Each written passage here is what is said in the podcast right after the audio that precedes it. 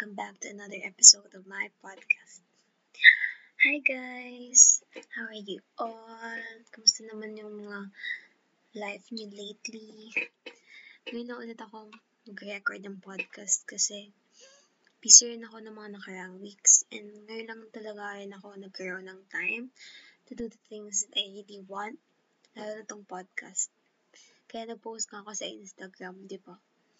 Pero naka-close friends lang siya kasi nahihiya ako. Oh, hiya yun.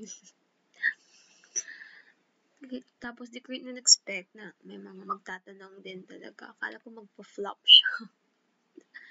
so, yun. Sabi ko dito ko nga sasagutan, di ba? Sa podcast ko yung mga tanong nyo. Kaya start na natin.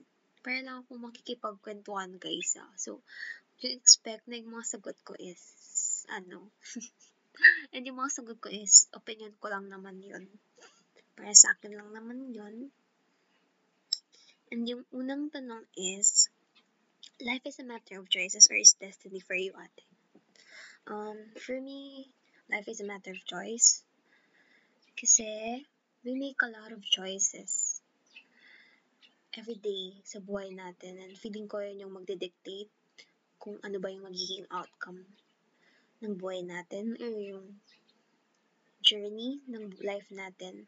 And naniniwala ko na si God, binigyan niya tayo ng free will as a human being to make our own choices and to be responsible na rin sa mga choices that we are making sa araw-araw, mapabig or small man yan. Feeling ko mag, may impact talaga siya eh. And siguro doon na din papasok yung law of cause and effect talaga. Wow, biglang naisip yun. Basta, yung mga ganun. And, ano kasi, pag, it will, ano eh, teach us rin to be self-determined and to be accountable.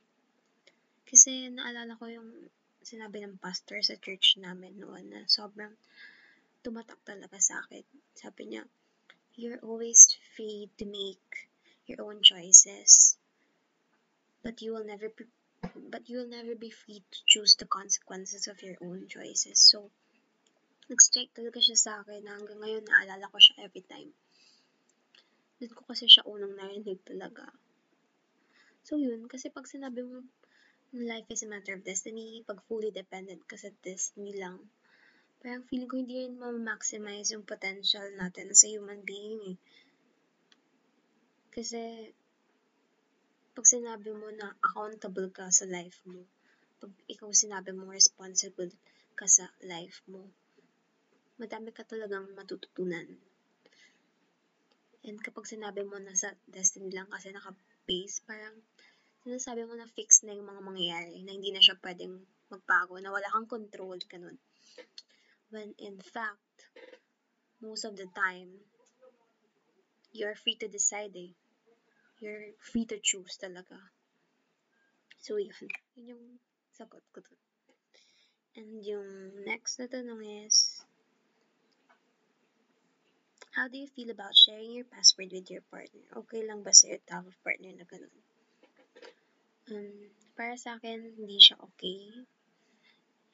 Parang hindi ako agree sa ganong setup kasi, unang-una, privacy nyo na rin yun both as an individual human being. And pag you always, kasi assess yourself na lang yan, or ask yourself, pag, why do you always have, or why do you always feel the need to check your partner's social media account? Hindi ba siya katiwang-tiwala? kasi di ba kaya nga may word of trust, and kaya mo siya nga siya naging partner. Hindi mo naman siya magiging partner siguro kung wala kang tiwala sa kanya or hindi mo binigay yung trust sa kanya. And feeling ko doon mo rin makikita kung gaano niya ba binavalue yung relationship na meron kayo. Na kahit na hindi mo nakikita yung mga nakakausap niya or hindi mo nababasa yung mga nasa social media accounts niya or wala kang access. Alam mo or kampante ka sa sarili mo na wala siyang ginagawang masama. Ganun. Yun, kasi minsan, yun din talaga yung mga nag-create ng insecurities eh. Diba? Diyan ka mag-start na mag-overthink. Kahit na wala naman talaga in the first place na issue. So, yun. Mas, mas okay rin talaga na kapag may mga ganun, talk to your partner na lang and basta boundaries, importante importante ang boundaries sa relationship talaga. May mga bagay na hindi naman naman kailangan malaman talaga, lalo na hindi na naman na-apektuhan yung relationship nyo. Kasi may individual life pa din yung partner mo. Eh. Hindi naman pwede sa lahat may access ka sa kanya. I mean, kahit mga ano lang naman, minor things. Ganun. Yun yung para sa akin lang naman. And kung secure naman kayo both, feeling ko wala na yung ganyan, yung share pa kaya ng SOCMED ng isa't isa. As long as alam nyo sa sarili nyo both na pagkakatiwalaan nyo naman yung isa't isa. Di ba, guys? so, yung next question is, kailan ka last na umiyak? Seryoso ba yung tanong? Wait, isipin ko, umiyak ba ako kagabi? Joke. Ay, hindi, hindi ako umiyak Um, last, ako umiyak nung ano eh, exam week ata namin, o exam week namin. Kasi na-exhaust na din ako. And doon ko naisip kung para sa akin ba talaga nursing. Kasi nakakapagod. Talaga. So, iniyak, iniiyak ko na lang. And yun, naging okay naman ako. And, dati kasi, ang pagdi, dati kasi ang tingin ko when it comes to crying is a sign of weakness. Pero ngayon, hindi. Um, na-realize ko na it's a sign of it's a good sign na parang alam mo sa sarili mo na may limitation ka rin as a human being na hindi mo naman talaga kaya lahat. And you don't have to be strong all the time. It's okay to be okay. Kaya yun, gusto ko nang iiyak palagi every time na loob ko and kasi self-soothing din talaga siya na for me and nai-release ko talaga eh. Basta, wala namang masama. Basta nasa lugar. And, yun. I love crying na guys. Try nyo minsan. Talagang ano. Tsaka lahat naman tayo kasi di ba may threshold as a human being. So, it's really okay to cry. And ano na rin siya, isa na rin talaga siya sa coping mechanism. Coping mechanism. And yun, yung next question is, how happy you are right now? Mm, sige, rate ko mga from 0 to 10. Um, siguro nasa 7. kasi, yeah, fleeting din kasi, hindi, hindi naman ako happy all the time. Pero ngayon, siguro nasa 7. Kasi, ano na, alam niyo yun, yung parang, ang dami ko talaga na-realize kasi I I try to educate myself na rin when it comes to a lot of things. And, ano, parang, yun yung nilearn ko and tinuturo ko sa sarili ko na kahit na hindi ako masaya, I have to accept every emotion na, na, na ma-feel ko. Kasi, ba, parang growing up, we have always been taught na to see negative emotion as na parang hindi siya katanggap-tanggap na emotion na ma-feel na pag feeling mo sad ka pag naiinis ka or galit ka, parang hindi na siya, parang hindi mo dapat siya ma-feel, ganun. Ba't ka sad? Hindi ka dapat ganyan. When, sa totoo naman, dapat, you have to accept it. Kasi ganun naman talaga ang life. Hindi naman all the time. Kailangan masaya ka. And, as long as alam mo sa sarili mo na your emotions are fleeting talaga. And, hindi naman siya yung magsasum up sa pagkatao mo. Kasi ganun ako dati, iniisip ko na parang yung emotions ko yung magdidictate, lahat. Basta nakabase lahat sa emotions ko kasi nga emotional ako. And kasi ako yung klase ng tao na it's either ma-feel ko lang yung emotion na yun in an extreme way or nothing at all. So, yun. Yun yung tinuturo ko and nilearn ko yung, yung kung paano ko ba i-regulate yung emotions ko kasi, yeah. I'm really trying and learning na talaga, guys. So, yun. Ang, ang haba ng sagot ko, no? In-explain pa talaga. Basta yun. Basta, remind ko lang yun sa inyo na parang kunwari, may mga negative emotions kayo na nafe-feel. It doesn't mean naman kasi na there is something wrong with you. Hindi ganun yun. Kasi parang yun yung na-program sa atin, di ba? When it comes to having emotions. Pero kasi, really have to acknowledge eh, every emotion that we feel and kailangan nating realize talaga na it will come and go na hindi siya na temporary lang siya, hindi all the time, ganun. Na as long as alam mo sa sarili mo na okay ka pa rin, kahit na ano man yung na-feel mo at that moment, yeah, that's good. so, yun. Yung next question is, when would you know if you are ready to be in relationship again? um, paano ba? Siguro pag ano, alam ko sa sarili ko na hindi ko na mapaproject yung own issues ko, yung wounds ko dun sa magiging partner ko. Kasi yeah, naniniwala talaga ako na lahat ng attitudes, behaviors natin ngayon as an adult, ano, it stems from childhood talaga eh, kung paano tayo na-brought up. So, kapag na-involve ka sa another human being, feeling ko may tendency talaga na ma-project mo yung mga issues mo, yung mga wounds mo. Kaya yun, dun ko malalaman pag ready na ako talaga pag alam ko na magiging healthy na yung relationship namin and siya din wini-work niya yung mga own issues niya and support lang kami sa isa't isa. Hindi siya yung magiging source ko ng happiness, ganun. He will never be the source. He will just add up to it, ganun. Parang, basta yun.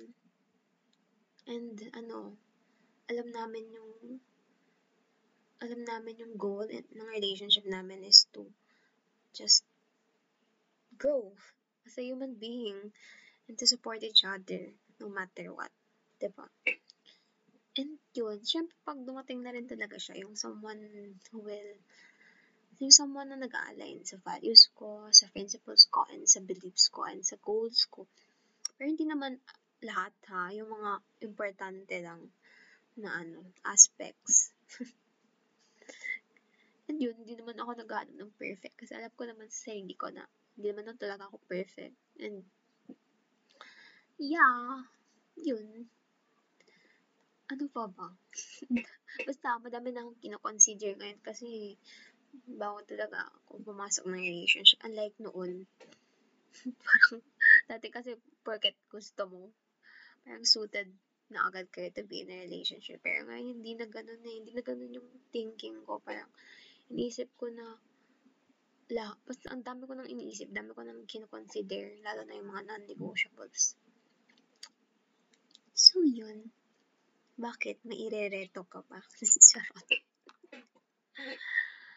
Pero hindi naman na, hindi naman ako closed off na ngayon when it comes to knowing someone. Siyempre, okay lang yan sa akin to get to know someone.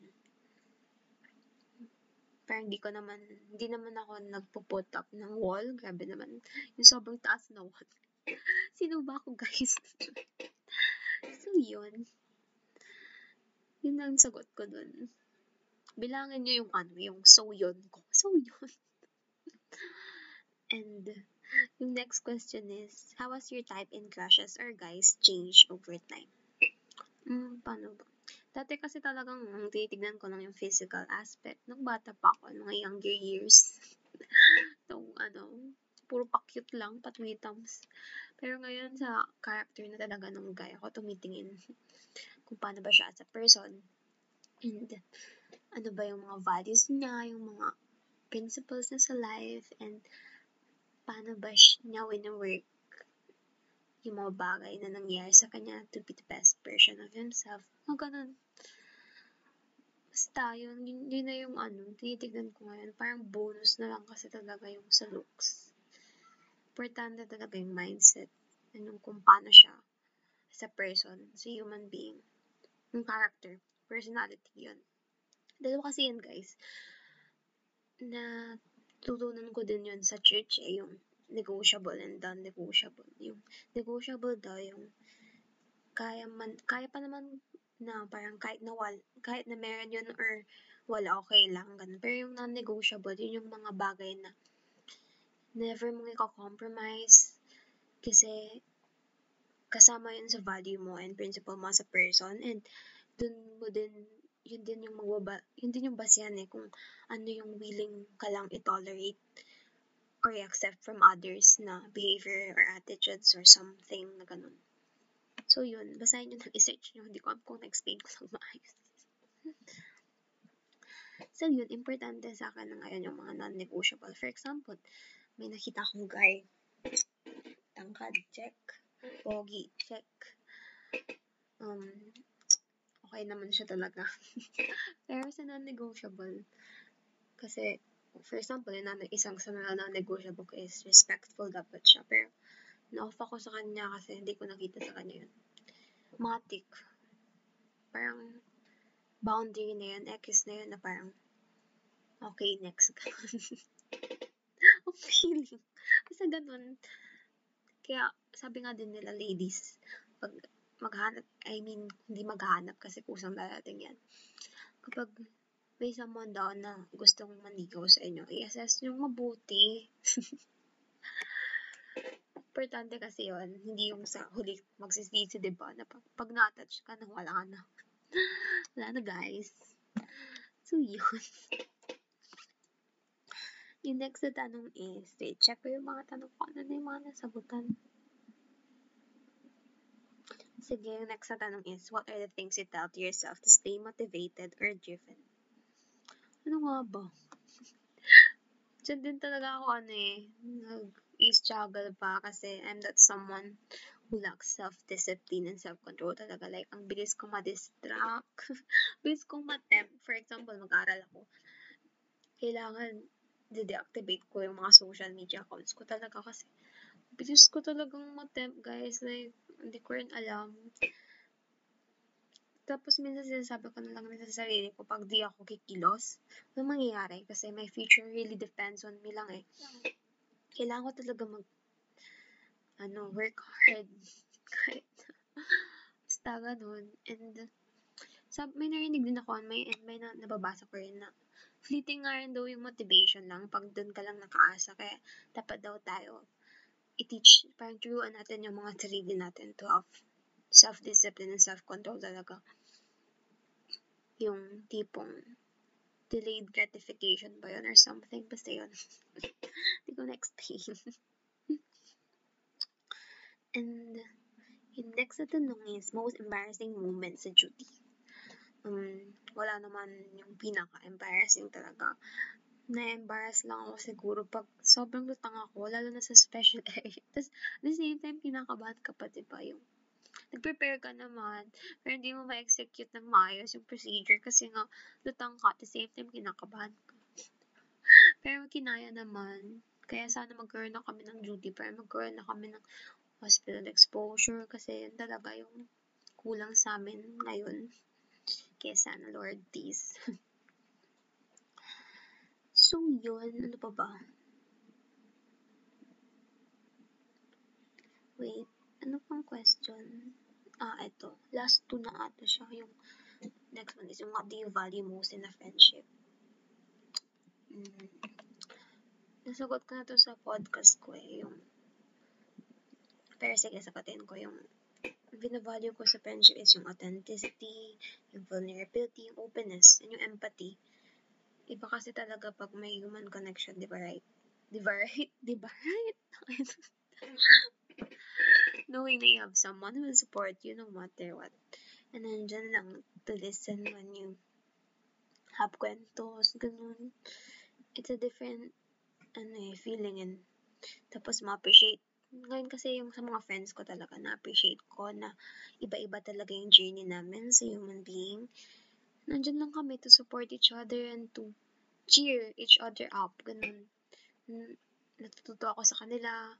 And sana natututo din sila sa akin. So, yun. Ibang-iba talaga kapag may support group ka. Bulol ako, guys. Kaya yun. Yun yung mga binavalue ko sa friendship. And yun, yung may someone talaga na makikinig sa'yo, willing makinig without any judgment. Yun yung talagang need natin eh, as human being, the kind of connection. And ganun ka rin sa kanila. Basta, yun. And yung last one, last na ba yung weight check ko guys? Sasabi lang.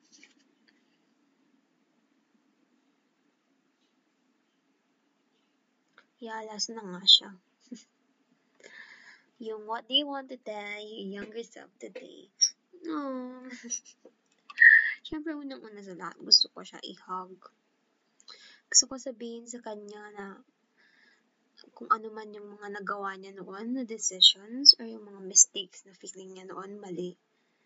Gusto kong sabihin sa kanya na tanggap ko siya no matter what and I want to reassure her na now the 22 year old girl the 22 year old version of Pia is really trying her best and is really trying and learning to be the best version of herself.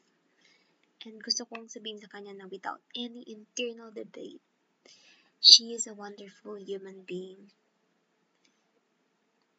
Yeah, yun. Yun lang naman, guys. So yun guys, last question na pala yun. And thank you for listening. Ingat kayo palagi. Stay hydrated. Until my next podcast. Bye!